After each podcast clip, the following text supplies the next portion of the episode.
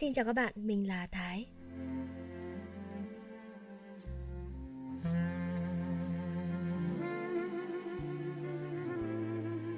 Trưa ngày 6 tháng 2 năm 1947, quân tiếp viện của giặc đã chọc thủng phòng tuyến sông Nong.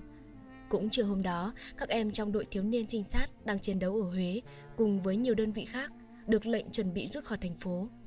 Ngoài gánh quân lớn tiến dọc theo đường quốc lộ số 1, bọn giặc tiếp viện đã cho đổ bộ thêm nhiều cánh quân dọc bờ biển Phú Vang, Quảng Điền, hình thành những gọng kìm với ý đồ bao vây tiêu diệt quân ta. Tờ mờ sáng, trời đổ mưa tầm tã. Đến chiều, mưa có tạnh bớt, nhưng gió lạnh thổi hun hút không ngớt. Mặt sông Hương răn rúm, sóng y oạp vỗ bờ. Khắp thành phố, tiếng súng của bọn giặc bị vây hãm nổ dân gian.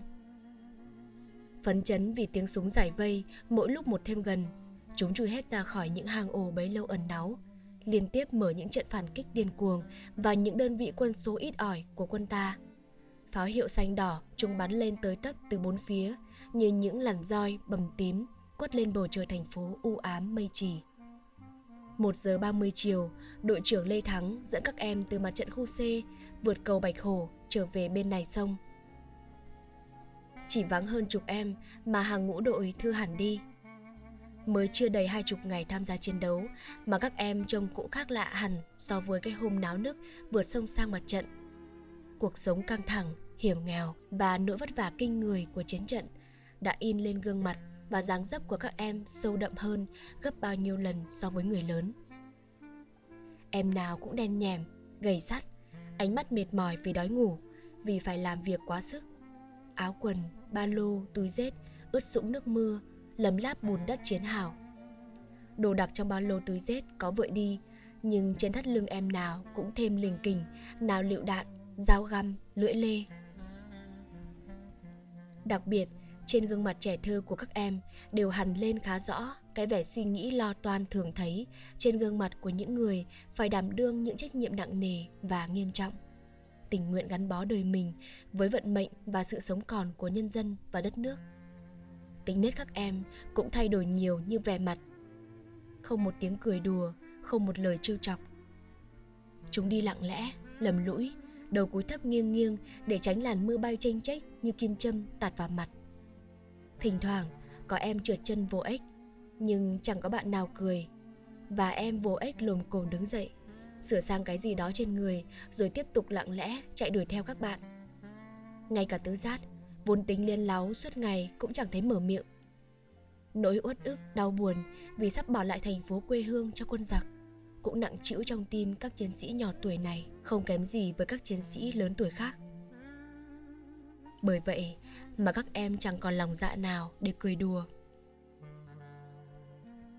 Hiền đi cuối đội đầu đội mũ calo của vệ to đầu để lại, đeo tòng ten cái ống nhòm trước ngực.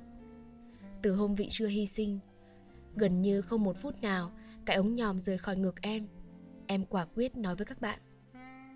Mỗi lần đưa ống nhòm lên ngắm, mình đều thấy vị xưa đứng đó, trần chuồng buộc ngang người vào cột thép thu lôi, đang phất cờ tín hiệu đánh móc về cho đài quan sát. Từ giác xin bạn cho nhìn thử, đưa ống nhòm lên mắt, vẻ mặt rất chăm chú sau một lát, từ giác nghiêm trang gật đầu. Đúng là vịnh xưa đang đứng trong đó thật các cậu ạ. Vẻ mặt và giọng nói của tư giác làm nhiều đứa trong đội dựng cả tóc gáy. Về đến cửa tránh tây, đội trưởng cho đội dừng lại. Khắp cả khu vực của tránh tây, người đi lại nhộn nhạo. Vệ quốc đoàn, tự vệ, cán bộ các cơ quan tỉnh. Tất cả đều ướt át, lấm láp, mệt mỏi từng tốp từng tốp, ngồi phệt xuống bờ cỏ chát đầy bùn. Bên các gốc cây, hút thuốc, uống nước, chuyện trò nho nhỏ. Đội trưởng cho đội tập hợp, dưới bóng một cây mù u, rồi chạy đi tìm cơ quan chỉ huy, cuộc rút lui. Lát sau, anh chạy về, vỗ vỗ tay nói. Mỗi tổ cử ngay một em theo anh vào trạm tiếp lương, lạnh bánh tét ăn đường. Nghe nói bánh tét, nét mặt cả đội tươi tỉnh lên một chút bánh tét lãnh về, các tổ khác mỗi đứa được một đòn. Riêng tổ tư giác, do nó đi lãnh, mỗi đứa được hai đòn. Cả đội nhao nhao hỏi, cậu làm răng mà tài dữ nữa tư giác đắc chí cười hề hề. Tớ ba hoa thiên địa với mấy chị phát bánh một hồi, Làm các chị cứ ôm bụng cười, Rồi quăng luôn cho tớ thêm ba đòn nữa. Đi đi ông tướng. Các chị nói, Chú mà còn đứng đây thì các chị cười đến đứt ruột mà chết thôi. Lần đầu tiên cả đội thấy cái miệng liến láo của tư giác được việc 3 giờ chiều, có tin quân giặc đã tiến đến sân bay Phú Bài. Lệnh trên, tất cả phải cấp tốc rời khỏi thành phố. Trước lúc xuất phát, đội trưởng tập hợp đội thành hàng ngũ chỉnh tề. Anh báo cho cả đội biết sẽ phải hành quân suốt cả đêm hôm nay. Chúng ta sẽ rút lên chiến khu. Các em soát lại ba lô đồ đạc, xem có thứ gì không cần thiết thì vứt bỏ lại để đi đường xa đỡ nặng. Cả đội yên lặng nhìn anh, như đoán biết các chiến sĩ bé nhỏ của anh trong giờ phút nghiêm trọng này đang nghĩ gì và đang chờ đợi cái gì. Anh bước ra chính giữa hàng quân, hắng giọng nói. Các em, chúng ta phải rút khỏi thành phố, nhưng không phải chúng ta chịu thua chúng. Không, anh quắc mắt, chặt mạnh bàn tay vào không khí, nét mặt anh đanh hẳn lại. Theo chủ trương của Hồ Chủ tịch và của chính phủ, cuộc kháng chiến của chúng ta được chia ra làm 3 giai đoạn. Giai đoạn thứ nhất, phòng ngự, giai đoạn thứ hai, cầm cự, giai đoạn thứ ba, tổng phản công. Hiện nay, chúng ta đang bắt đầu trong giai đoạn thứ nhất. Thế rằng lúc này còn mạnh, chúng ta tạm thời rút khỏi thành phố, lên vùng núi cao thành lập chiến khu. Chúng ta vừa củng cố xây dựng lực lượng, vừa tổ chức đánh giặc. Lúc đầu đánh nhỏ, dần dần ta đánh lớn. Khi thế giặc đã suy yếu, bấy giờ ta sẽ chuyển sang giai đoạn tổng phản công. Chúng ta sẽ dùng đại quân đánh chiếm lại thành phố, làng mạc, quê hương, giải phóng hoàn toàn đất nước, giành lại hoàn toàn độc lập. Bấy giờ, tất cả chúng ta sẽ được sống cuộc sống sung sướng, hạnh phúc, như có lần anh đã nói với các em. Những lời giải thích tình hình kháng chiến hết sức đơn giản đó của đội trưởng đã làm cho gương mặt ỉu xìu của cả đội vụt dạng dỡ phân chấn hẳn lên. Thật ra, các chiến sĩ nhỏ bé này đâu có cần đến những lời giải thích thật thuyết phục với lý lẽ thật đích đáng. Điều mà lúc này chúng cần là được người chúng hoàn toàn tin cậy, khẳng định niềm tin, khẳng định chiến thắng. Mà khẳng định không phải bằng lý lẽ, mà bằng thái độ, tình cảm. Bởi một lẽ, các em yêu cách mạng, yêu tổ quốc, yêu những lý tưởng cao đẹp của cuộc sống với tình yêu thơ ngây, gần gũi như tình yêu cha, yêu mẹ, yêu ông bà. Lẫn trong nỗi đau khổ, uất ức chân chính của người chiến sĩ khi cảm thấy mình phải tạm thời thua giặc có cả lòng tự ái của trẻ con khi bị thua một keo vật, một trận bóng đá. Hòa đen, hôm về tập trung đội, dọc đường ghé vào quán mua viên kẹo bi ngậm chơi. Trong quán, ngoài bà bán hàng còn có hai ông khách mặc áo dài đen, quần lụa, xa xị trắng, đang ngồi sát vách hút thuốc lá cầm lệ. Nhìn qua cách ăn mặc, Hòa đen cũng đoán biết hai ông này thuộc loại giàu có hoặc làm quan ngày trước. Hai ông vừa hút thuốc vừa nói chuyện thời thế. Lúc đầu em chẳng để ý câu chuyện của hai ông. Em còn mải mê với viên kẹo bi của bà bán hàng vừa trao cho. Chà, viên kẹo dính dính trong như thủy tinh, có điểm những vằn xanh, đỏ, đẹp mê người. Em thận trọng đút viên kẹo vào mồm, ngậm vào một bên má để mút dần. Chất ngọt mát cứ lan dần ở đầu lưỡi. Định bước ra khỏi quán, em bỗng nghe một trong hai ông khách nói – Cả cuống, chết đến đít vẫn còn cay. Tay họ đuổi cho chạy ré còi vẫn còn nói cứng. Những là toàn dân kháng chiến, toàn diện kháng chiến Những là trường kỳ kháng chiến nhất định thắng lợi Thắng lợi chạy dài. Ông khách thứ hai có hàng diêm mép đen nhánh Vắt vèo điếu thuốc lá sâu kèn trên cặp môi thâm xì Cười khẩy tiếp lời. Bác không nhớ ngày cái bữa đầu tiên nổ súng. Tôi đã nói ngay. Việt Minh rằng cũng thua Tây. Đời thuở mô mác lào đâm thùng xe tăng. Hỏa đen đứng khựng lại ở ngưỡng cửa. Em đòm mày say mặt vì tức.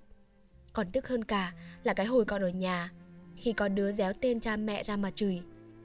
Em muốn cãi lại hai cái lão già Mặc cái áo đen ni để binh vực cho kháng chiến Cho Việt Minh, cho vệ quốc đoàn. Nhưng em không biết phải cãi như thế nào. Đúng là quân ta phải rút lui ở mặt trận ruồi thật. Nhưng... Nhưng em giận run lên vì cảm thấy mình bất lực vì bị xúc phạm một cách cay đắng. Viên kẹo bi vừa ngậm mới suýt được có hai cú nước bọt, ngọt ngon đến chết được, Thế mà em nhổ phăng ngay xuống đất. Em quay lại nhìn hai ông khách Trợn mắt chửi. Tổ cha bay Hai đứa bay là đồ Việt gian. Rồi ù té chạy. Ông khách có diêm mép Chụp chiếc guốc đang sò ở chân Nhảy trốn ra cửa ném theo. Thằng cha ném rất bợm suýt nữa trúng đầu em. Em vừa chạy vừa chống mông về phía ông khách Vỗ bồm bộp gào to. Tổ cha hai thằng Việt gian Có ăn đít tao đây? Chửi, vỗ đít Mà cơn giận vẫn không sao nguôi được. Càng nghĩ đến câu chuyện của hai lão già Mặc cái áo dài đen Máu trong người em càng sôi lên. Em bặm môi, nghiến răng, trợn mắt Quát to lên một mình. Tao mà có khẩu súng Tao nã cho hai thằng bay hai phát Vô giữa lỗ miệng ngay. Lúc này đứng trong hàng Hỏa đen như nuốt từng lời giải thích của đội trưởng. Em chặt lưỡi suýt xoa, tiếc mãi Chưa được đội trưởng giảng cho nghe về ba giai đoạn kháng chiến như bữa ni. Mình sẽ giảng cho hai cái thằng già Mặc áo đen dài phải cứng họng, trắng mắt ra. Mình mua có thèm chửi cho nhấp miệng Vỗ đít cho nhấp tay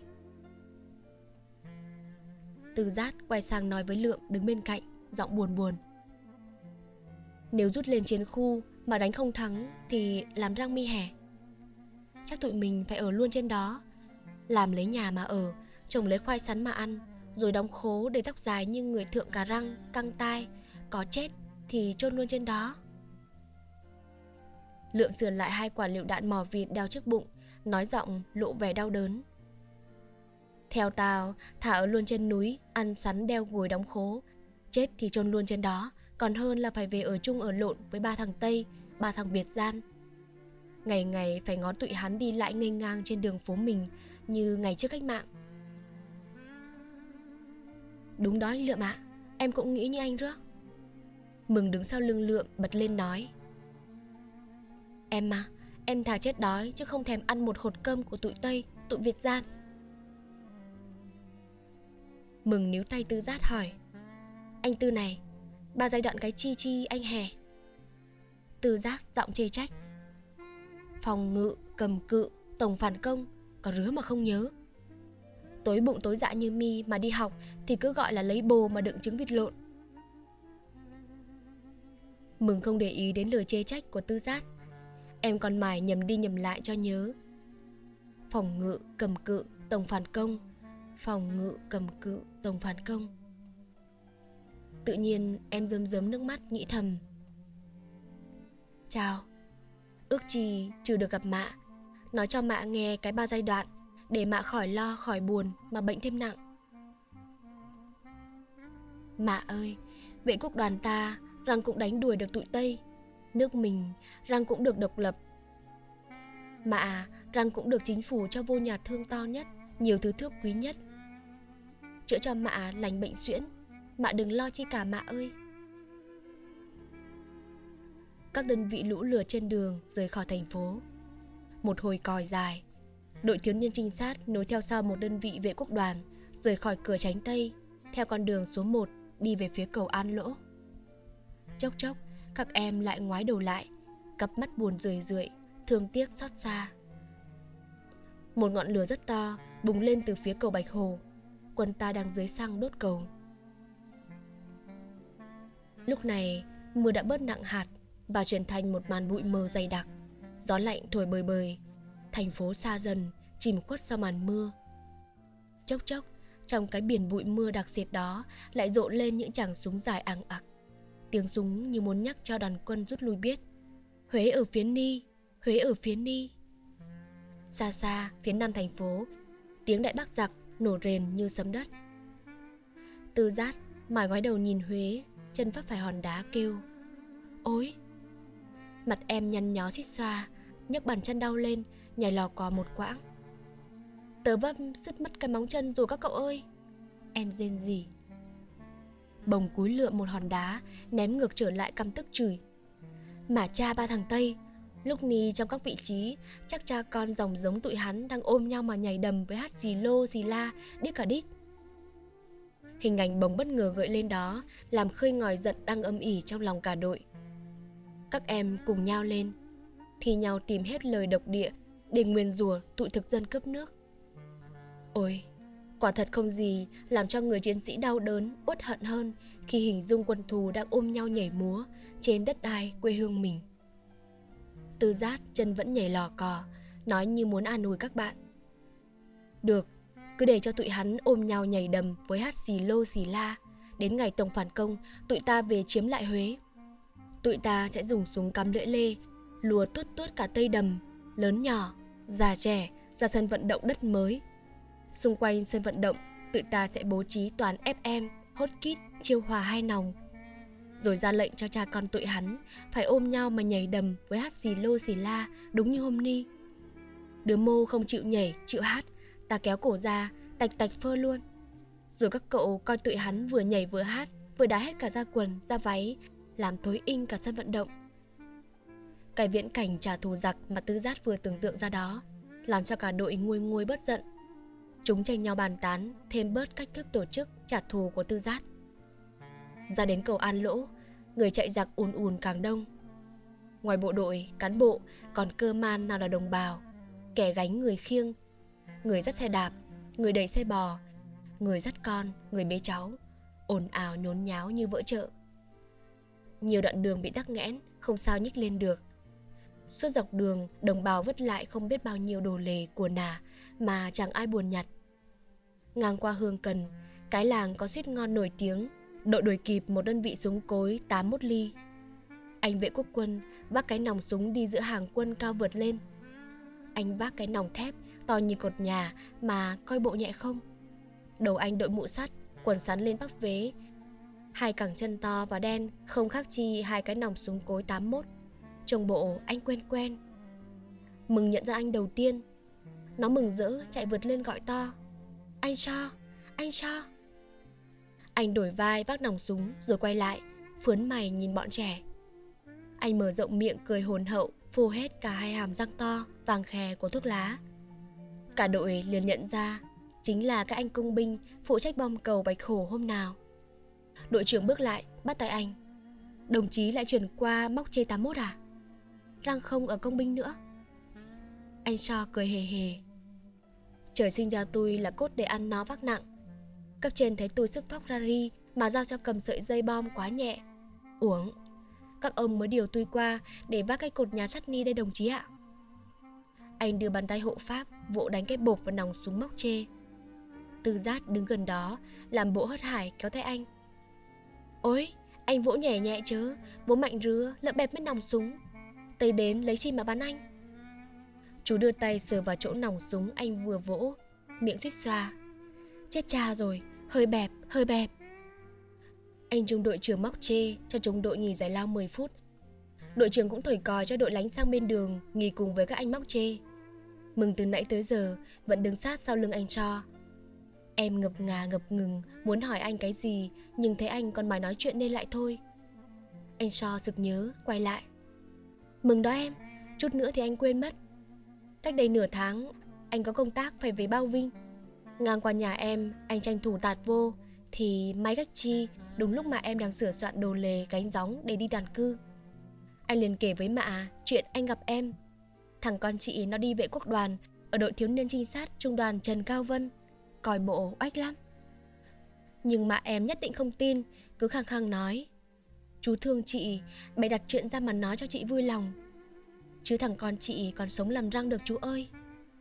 Từ ngày cháu mất đi, không đêm mô chị không nằm mê thấy cháu về, ngồi dưới chân giường chị, ôm mặt khóc tỉ tê. Còn chết oan uổng lóng mạ nơ.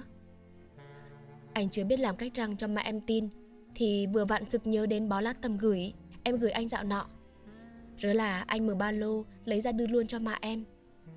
Chị không tin thì đây, lá tầm gửi thằng con chị nó nhờ tôi mang về cho mạ nó, để mà nó sắc uống, lành bệnh suyễn kinh niên đây. Nó còn dặn chị chặt nhỏ lá ra, sao vàng, hạ thổ, đồn năm bát nước sắc lấy một, uống 4 năm lần là khỏi. Chị biết không, nó khoe với tôi là phải trèo lên đọt ngọn cây bút bút cao nhất Huế và giữa lúc nửa đêm để hái nó đó. Công trình hắn ra rứa nên tôi phải giữ cái bó lá nớ con hơn cả thần giữ của. Chị nghĩ coi, nếu con chị nó không nói thì làm răng tôi biết được chị mắc bệnh suyễn kinh niên với lại làm răng tôi có sẵn lá tầm gửi trong ba lô để đưa ra ngay cho chị. Lúc đó mà em mới cầm lấy bó lá, ngó chân chân một lúc, mặt coi bộ dại hẳn đi. Anh sợ quá, tưởng mà em mừng quá hóa điên. Mà em kêu lên một tiếng làm anh rúng cả tin.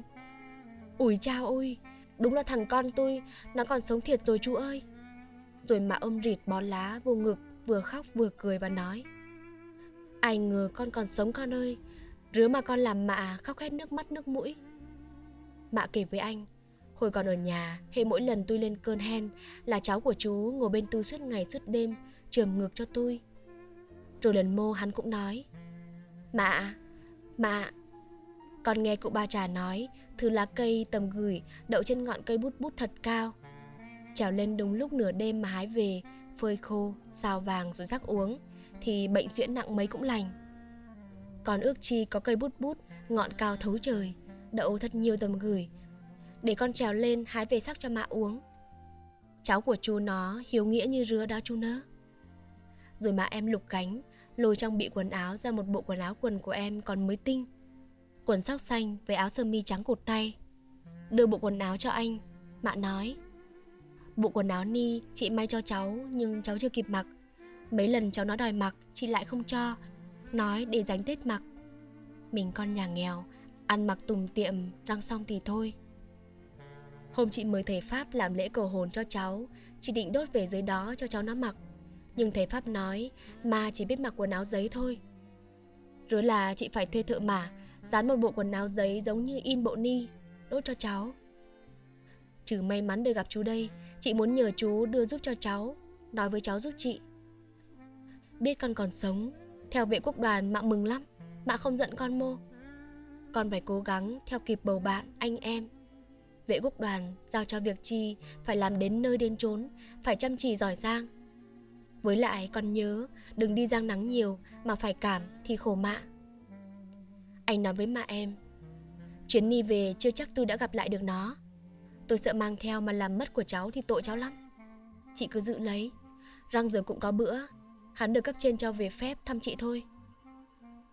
Kể đến đó, anh tắc lưỡi.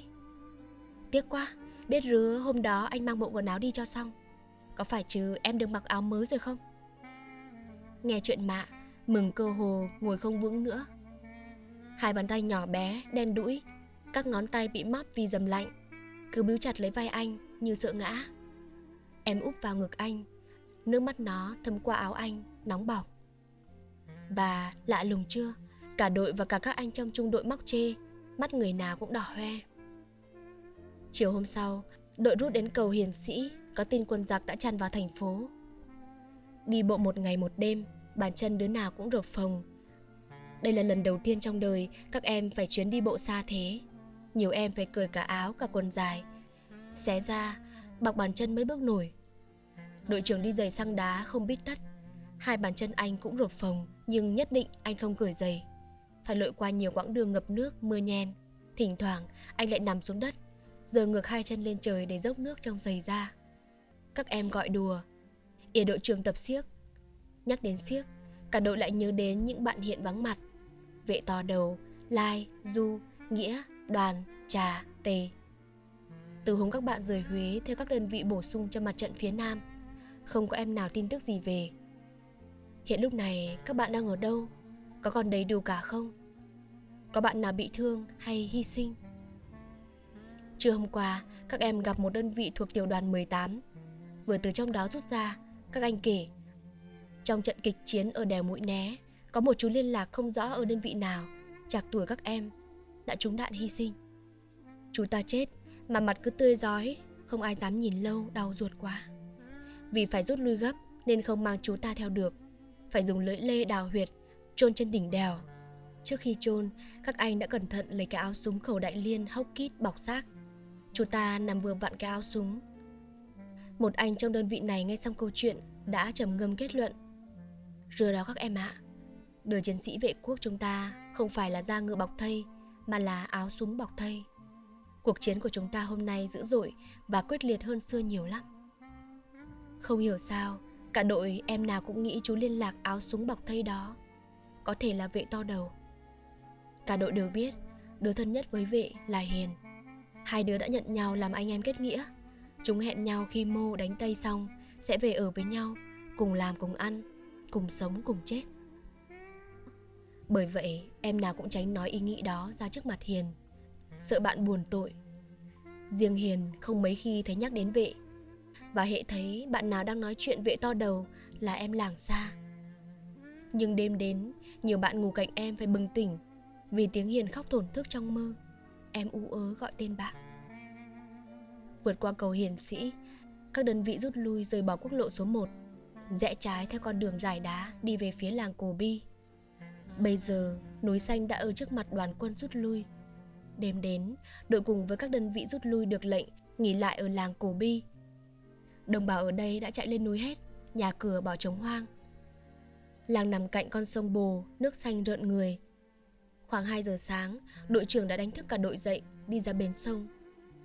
Ngoài bến đứng đặc người, lố nhố súng đạn, ba lô, túi dép. Dưới sông, đò đậu thành dãy dài. Từng toán, từng toán, lần lượt xuống đò. Đội xuống một con đò dài như con thoi, có một ông cụ và một o treo đò.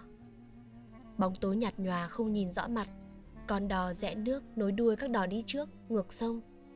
Mặt sông gợn sóng, lốm đốm sao và ánh lửa trài đây đó. Nhiều quãng núi đá dựng thành vại sát bờ sông. Con đò lướt đi trong bóng núi, Đen thăm thẳm như chui vào hang sâu. Đò cập bến làng trò. Làng nằm giữa một thung lũng hẹp, một mặt là sông xanh rợn người.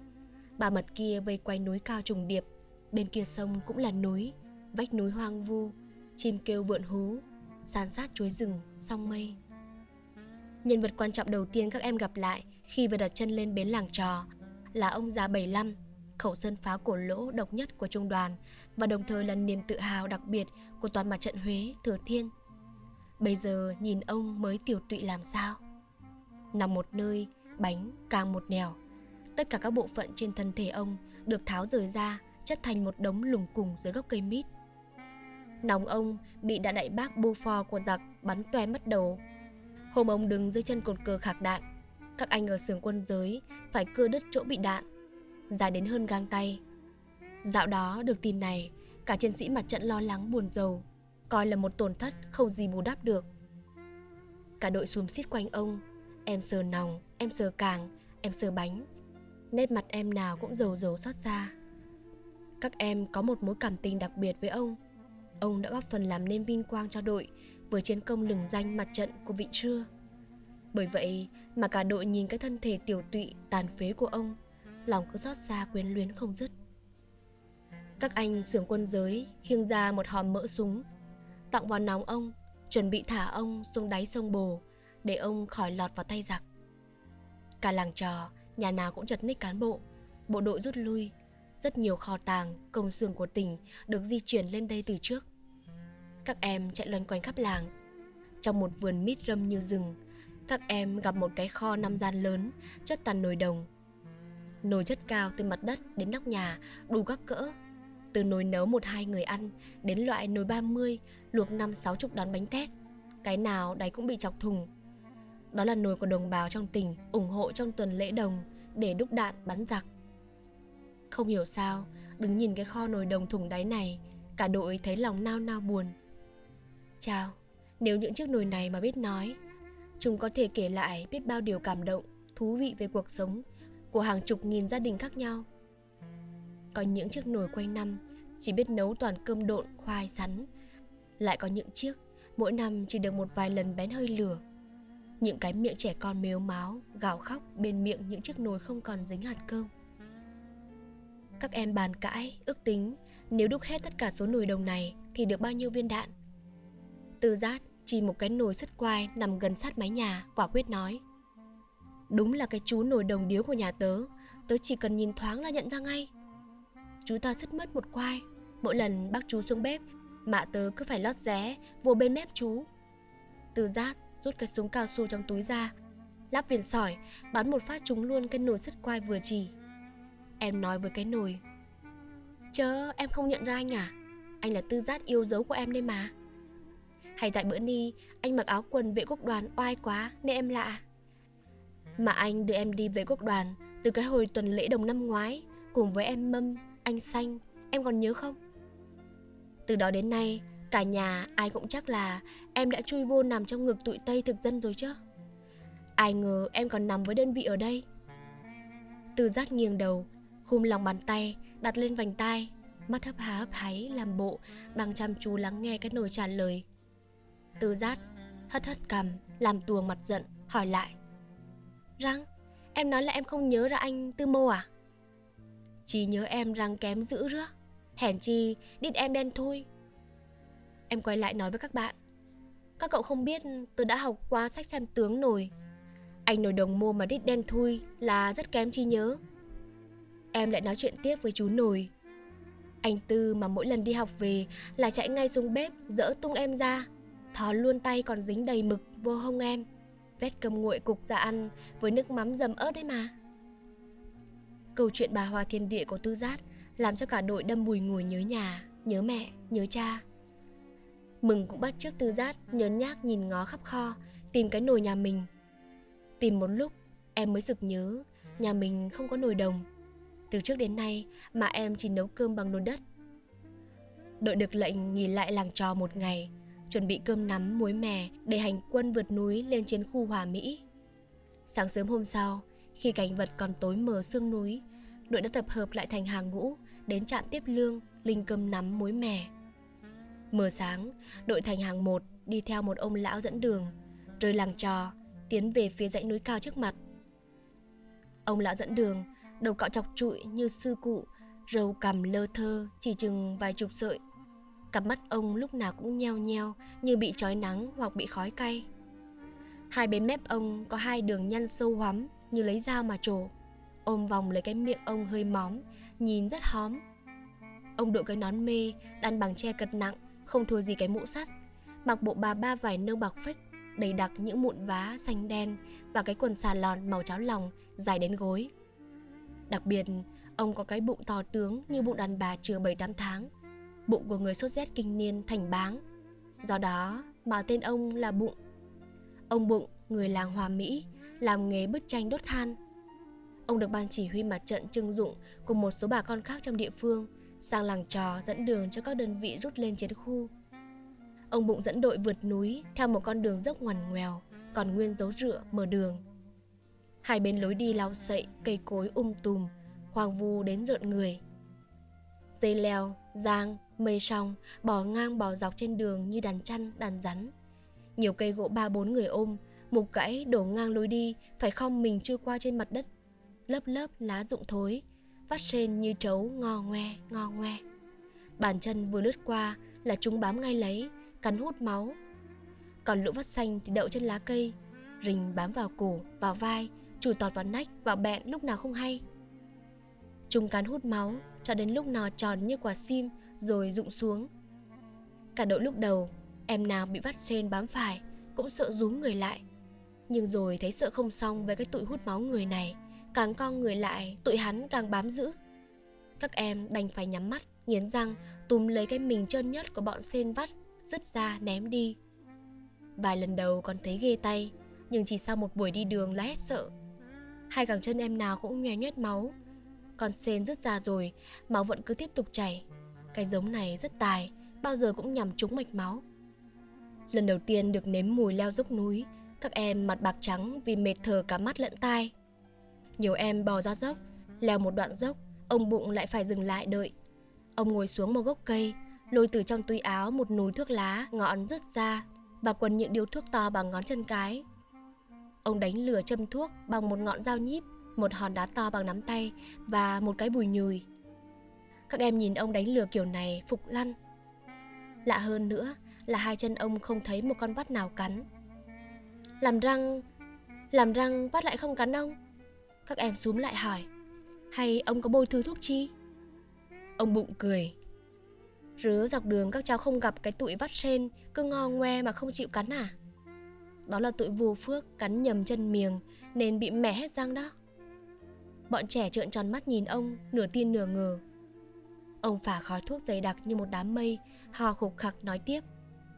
Cái thứ răng sen vắt Đã thấm béo chi. Mới bữa tây đây thôi, mình đi từ Hòa Mỹ qua trò, Dọc đường một con chó sói núp trong bụi rậm, Nhảy trồm ra, Táp luôn vô bắp chân miếng hai miếng nhay nhay rồi kêu ăng ắng bỏ chạy. Miếng thấy bắp chân hơi ngơ ngứa, Sờ tay xuống gãi Thì thấy rất xuống đất Tám cái răng chó trắng hiếu, Mà nhọn quá đinh. Té ra anh ta tạp mạnh quá Răng rát luôn vô da mình Coi như nhổ răng. Tội nghiệp Còn chó sói đó rồi đến chết đói mất thôi. Dũng mất tám cái răng cửa Thì còn ăn đúng cách răng. Ông bụng tặc tặc lưỡi Tỏ vẻ thương xót cho con chó sói đã cắn ông. Các em hoang mang không biết Ông nói chơi hay nói thật Vì nét mặt, giọng nói của ông Không có vẻ một chút gì là đùa vui hết. Qua khỏi một dốc núi khá cao Ông chỉ cho các em xem những bãi cất voi to bằng thúng úp, Còn nóng hồi hổi Chứng tỏ đàn voi vừa đi qua đây xong. Từ giác ngó bãi cất voi, Cười nói, Ước chi tụi mình cũng ỉa được những bãi cất to như ri hè. Tụi mình chỉ việc kéo nhau đến trước cổng đồn tụi Tây, ỉa mỗi thằng một bãi. Tụi Tây ngó thấy cũng đủ khiếp mà chết. Qua khỏi núi rậm, Tiếp đến vùng đồi cỏ tranh bạt ngàn san sát như bát úp. Ông bụng chỉ cho các em những dấu chân cọp mới nguyên, In lên mặt đất ướt. Các em nhìn những dấu chân hệt dấu chân mèo, Nhưng to bằng cái bát. Sợ xanh mắt, vội vàng đi sát nhau. Bồng hỏi, Ông ấy ông, Ở trên Hòa Mỹ có nhiều cọp không ông? Ông bụng nói, Tưởng chi chứ cái giống cọp beo thì chẳng thiếu. Nhiều bữa miếng đi bứt tranh. Cánh tranh về nhà mở ra phơi, Thấy có hai ba cái đuôi cọp máu me đỏ lòm. Ngúc ngà ngúc ngắc, Nằm lẫn trong tranh. Té ra miếng mải bứt. Bứt luôn đuôi cả một bầy cọp đang ngồi rình mồi mà không biết. Cả đội phá lên cười, Nhào nhào nói. Ông nói trạng chi trạng gớm rưa ông ơi? Ông bụng mặt vẫn tỉnh khô ể à kể tiếp. Cách đây chừng nửa tháng, Một bữa miếng đi bứt tranh về, Vừa mở bó tranh ra Thì có một cục chi to cỡ bằng trái bưởi, Tròn tròn, nâu nâu, nhăn nhăn, Lăn ra kêu cái bịch. Miệng lượm lên ngó coi, Té ra cả một đùm, rái cọp. Cái liềm mới đưa cho thợ rèn cắt lại chấu. Sắc đã gớm Bứt rái cọt mà cứ ngọt sớt như bứt chuối chín. Từ giác hỏi ông Rứa, trừ mô rồi ông? Cái chi? Đùm rái cọp ấy? Miệng luộc, chấm muối ớt Ăn ngay bữa đó Để lâu sợ ôi. Ông chép miệng Cái anh rái cọp lờ mơ Rứa mà ngọt đáo để Có phần ngọt hơn anh rái voi. Cả đội bỏ lăn ra bãi cỏ tranh mà cười. Còn ông bụng mặt vẫn tỉnh khô Thủng thẳng Cuốn một cái điều thuốc lá cũng to bằng ngón chân cái, Đánh đá lửa hút. Ông bụng nói chặng chơi Mà mừng cứ tưởng thật. Em hoảng quá Nên nép sát vào tư giác, Một tay biếu chặt thắt lưng ra. Tư giác quay sang nói, Nè, Lỡ cọp nó có nhảy ra bầu cậu Thì nhớ bỏ nịt tớ ra nghe. Cậu mà níu chặt quá, Hắn tha luôn cả tớ đi Thì chết tớ đó nghe. Qua làng Sơn Qua Qua khe nước nóng, Qua làng Thanh Tân, Rồi làng đất đỏ Mọc đặc cả một giống tre lồ ô Từ làng đất đỏ Đi men theo bờ con sông ô lâu Uốn lượn quanh con nước chảy dì rào Giữa hai bờ lau sậy um tùm 5 giờ chiều hôm đó Đội đặt chân lên đất trên khu Hòa Mỹ Chiến khu Hai tiếng mới mẻ này đã từng gợi lên trong trí tưởng tượng các chiến sĩ nhỏ tuổi trong đội thiếu niên trinh sát, biết bao hình ảnh hùng tráng, thơ mộng. Sau cách mạng tháng 8, lần đầu tiên các em được nghe hai tiếng chiến khu qua bài hát Nhớ chiến khu. Chiều nay xa chiến khu, trong rừng chiều, bên bờ tiếng suối reo ngàn, thông réo. Hồi còn ở mặt trận Huế, mỗi lần sinh hoạt đội cất tiếng hát bài Nhớ chiến khu, các em lại thấy hiện ra trước mắt những rừng thông vi vu trong gió ngàn, dòng suối bạc lấp lánh chảy róc rách giữa hai bờ đá trắng phau. Một đoàn chiến sĩ ngồi bên suối mài gươm, lau súng. Một đoàn chiến sĩ khác cưỡi ngựa phi vun vút qua đèo. Bởi vậy mà chiều hôm đó, khi đã đặt chân lên đất chiến khu Hòa Mỹ rồi mà cả đội vẫn không ngất mồm hỏi ông Bụng. Sắp đến chiến khu chưa ông? Đi chừng bao lâu nữa mới tới chiến khu ông? Ông Bụng khoát tay, chỉ bao quát vùng đồi núi trước mặt nói. Chiến khu ta đây chứ môn nữa các cháu Cả đội sửng sốt Chiến khu là đây thiệt hả ông? Ông bụng lên giọng giảng dài Cái vùng núi non ni từ đời thủy tổ thì gọi là Hòa Mỹ Mới đây chính phủ cải ra tên mới là chiến khu Chiến khu với Hòa Mỹ cũng là một cả thôi Cả đội nhìn nhau từng hừng Chẳng có gì giống với những điều các em tưởng tượng trước đây Hòa Mỹ là một cái làng ven núi Lơ thơ chừng vài chục nóc nhà nằm dài rác trên một dẻo đất dài và hẹp. Một bên là núi cao trùng điệp, một bên là con sông ó lâu, quanh co uốn khúc. Sông hẹp, nhiều khúc vén quần lội qua được, phơi cả sỏi đá dưới dòng. Từng quãng, từng quãng, người ta đắp những cái kè bằng cọc gỗ, và đá chắn ngang sông. Nước chảy ào ào qua những chỗ kè đầy hở, đẩy những chiếc guồng nước nặng nề, cữu kịt. Quay đều đều, vụt nước sông lên đổ vào những cái máng nước trên cao, tưới những thửa ruộng ven sông. Những ngôi nhà tranh, vách đất, nép mình dưới những dạng tre lồ ô dày rậm như rừng. Một lối đi nhỏ ngoằn ngoèo chạy xuyên qua làng. Dọc hai bên lối đi là những dãy sán, khoai, chen lẫn với những đám cỏ tranh cao quá đầu người. Trên các vòng khoái, sán rất nhiều dấu chân lợn lòi. Còn những đám sán rất rộng bị lợn lòi rũi nát. Đồng bào ở đây, người nào nước da cũng xanh may mái bởi bệnh sốt rét kinh niên.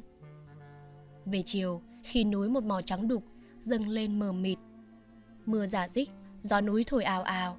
Bộ đội cán bộ, công nhân các cơ quan, công xưởng của tỉnh từ các ngả đường rút lui khác cũng lần lượt nối nhau đổ lên hòa Mỹ. Người nào cũng mệt nhoài, mặt mày phở phạc, ướt mềm, lấm láp suốt từ đầu đến chân. Khắp làng, nhà nào cũng chật ních người, súng đạn, ba lô đồ đạc. Những cây xào, lỗ ô dài, phơi đầy quần áo.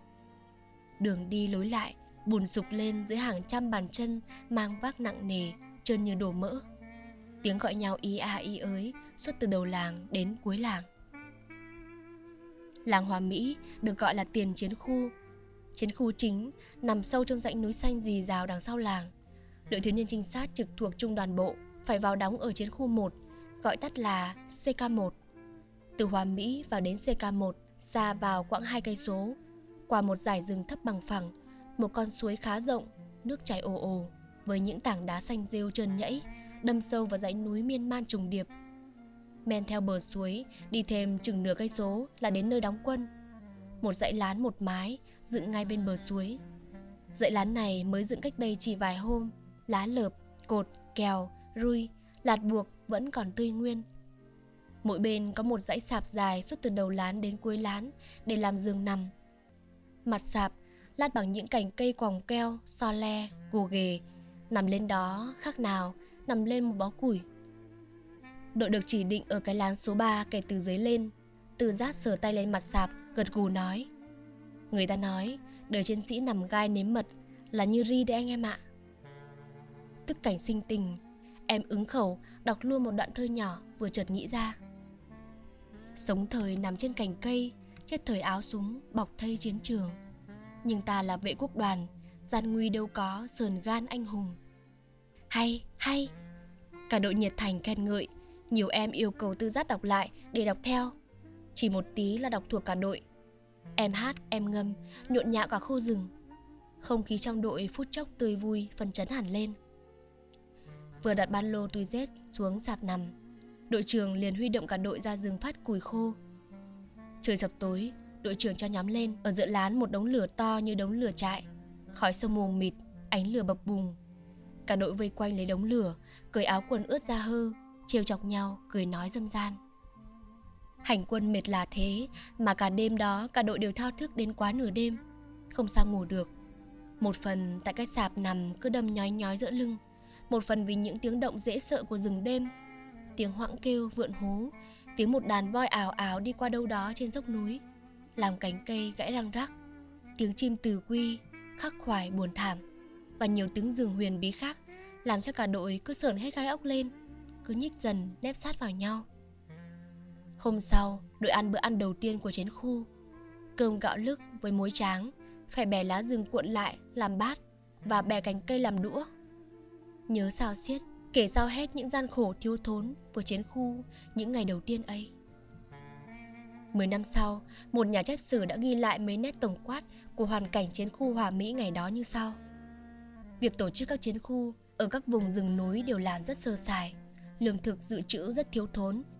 Ở Thừa Thiên, lúc rút lên núi, lương thực vẹn vẹn chỉ còn 2 tấn gạo. Trong lúc đó, số người ăn kể cả cán bộ, bộ đội nhân viên các ngành, tự vệ chiến đấu, công nhân cơ xưởng có tới 2.000 người. Chỉ mấy dòng văn tắt đó cũng đủ gợi cho chúng ta ngày nay hình dung được một phần sự gian khổ, thiếu thốn đáng sợ của hoàn cảnh chiến khu Hòa Mỹ những ngày đầu tiên ấy. Hai hôm sau, sau bữa cơm chiều, trung đoàn trưởng Hà Văn Lâu đến gặp đội. Ngay trước mặt lán là dòng suối mấp mô đá phù rêu trơn tuột. Phía sau là dốc núi cao dựng, hai bên là rừng rậm, nên đội không thể tập hợp thành hàng ngũ chỉnh tề để đón trung đoàn trưởng như hồi nào. Các em phải ngồi xếp bằng trên sạp, nằm để đón ông. Tất nhiên đội trưởng cũng không thể hô nghiêm khi thấy trung đoàn trưởng bước vào đầu lán. Chỉ sau mấy tuần gặp lại mà ông lạ hẳn đi. Người ông gầy sọp, gương mặt hốc hác, hai mắt trũng sâu, thầm quầng, tưởng đâu như có đến trăm đêm nay rồi, ông không chợp mắt. Ông ngồi lên mép sạp, nhìn cả đội khắp lượt. Cặp mắt thâm quầng mệt mỏi của ông vẫn ánh lên vẻ dịu dàng, chiều mến của người cha. Ông chợt nhíu chán lại hỏi đội trưởng. Quần số đội sao ít hẳn đi thế này? Có em nào đi đâu không? Báo cáo anh, đội trưởng ngồi cạnh ông nói. Báo cáo anh, đội hiện nay chỉ còn 19 đội viên. 4 em đã hy sinh và 8 em được cử vào tham gia chiến đấu ở mặt trận phía Nam. Chưa có tin tức gì. Trung đoàn trưởng ngồi yên lặng một lúc khá lâu. Mắt ông đăm đăm nhìn dòng suối ồ ồ chảy xiết dưới chân lán. Nhìn nét mặt ông, các em hiểu ngay rằng ông sắp nói với mình những điều quan trọng. Các em ạ, ông ngừng lên nhìn cả đội và nói Hoàn cảnh chiến khu của chúng ta lúc này gian khổ, thiếu thốn như thế nào Anh không nói, chắc các em cũng đã rõ Và mai đây, chắc sẽ còn gian khổ thiếu thốn nhiều hơn nữa Sắp đến, cả chiến khu sẽ phải ăn cháo, ăn rau rừng thay cơm Trong những ngày chiến đấu vừa qua, hầu hết các em đã tỏ ra xứng đáng là bạn chiến đấu của người liệt sĩ thiếu niên anh hùng Chia trên cột thép thu lôi Đội các em đã góp phần không nhỏ công lao và xương máu cho công cuộc kháng chiến cứu nước. Anh xin thay mặt ban chỉ huy trung đoàn biểu dương và khen ngợi tất cả các em. Nhưng hoàn cảnh chiến đấu của bộ đội chúng ta sẽ vô cùng gian khổ nặng nề. Anh sợ rằng sức vóc nhỏ bé của các em khó lòng kham chịu nổi. Bởi vậy đêm qua, ban chỉ huy trung đoàn đã họp để giải quyết vấn đề đội của các em. Cuộc họp đã đi đến quyết định là anh sẽ đến gặp trực tiếp các em, hỏi ý kiến các em Em nào muốn trở về sống với gia đình thì trung đoàn đồng ý cho các em về. Trung đoàn sẽ bố trí người đưa các em về đến chỗ mà một mình các em có thể trở về tìm lại gia đình được. Các em thấy thế nào? Trước ý kiến đột ngột của trung đoàn trưởng, cả đội ngồi lặng đi rất lâu, lòng sao xuyến bồn chồn khôn tả.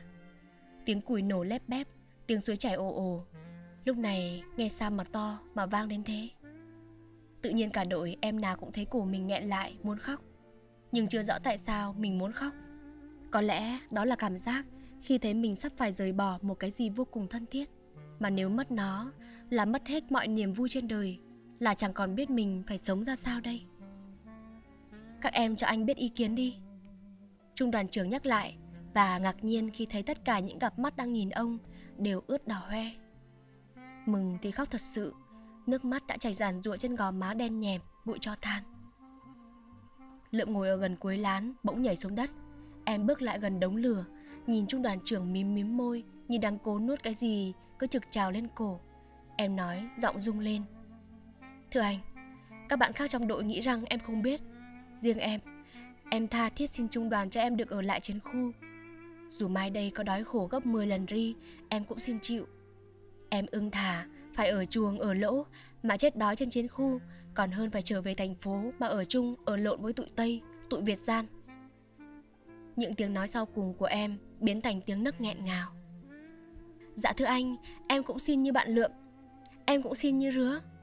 Cực khổ chi em cũng xin ở lại chiến khu tất cả đội cùng giơ cao tay lên và tranh nhau nói với trung đoàn trưởng mừng cũng nhảy từ trên sạp xuống đất bước lại đứng sát bên lượm nói giọng gần như van lơn thưa anh Chúng em còn nhỏ, chưa làm được chi nhiều cho trên khu thì trung đoàn cho chúng em ăn ít đi cũng được.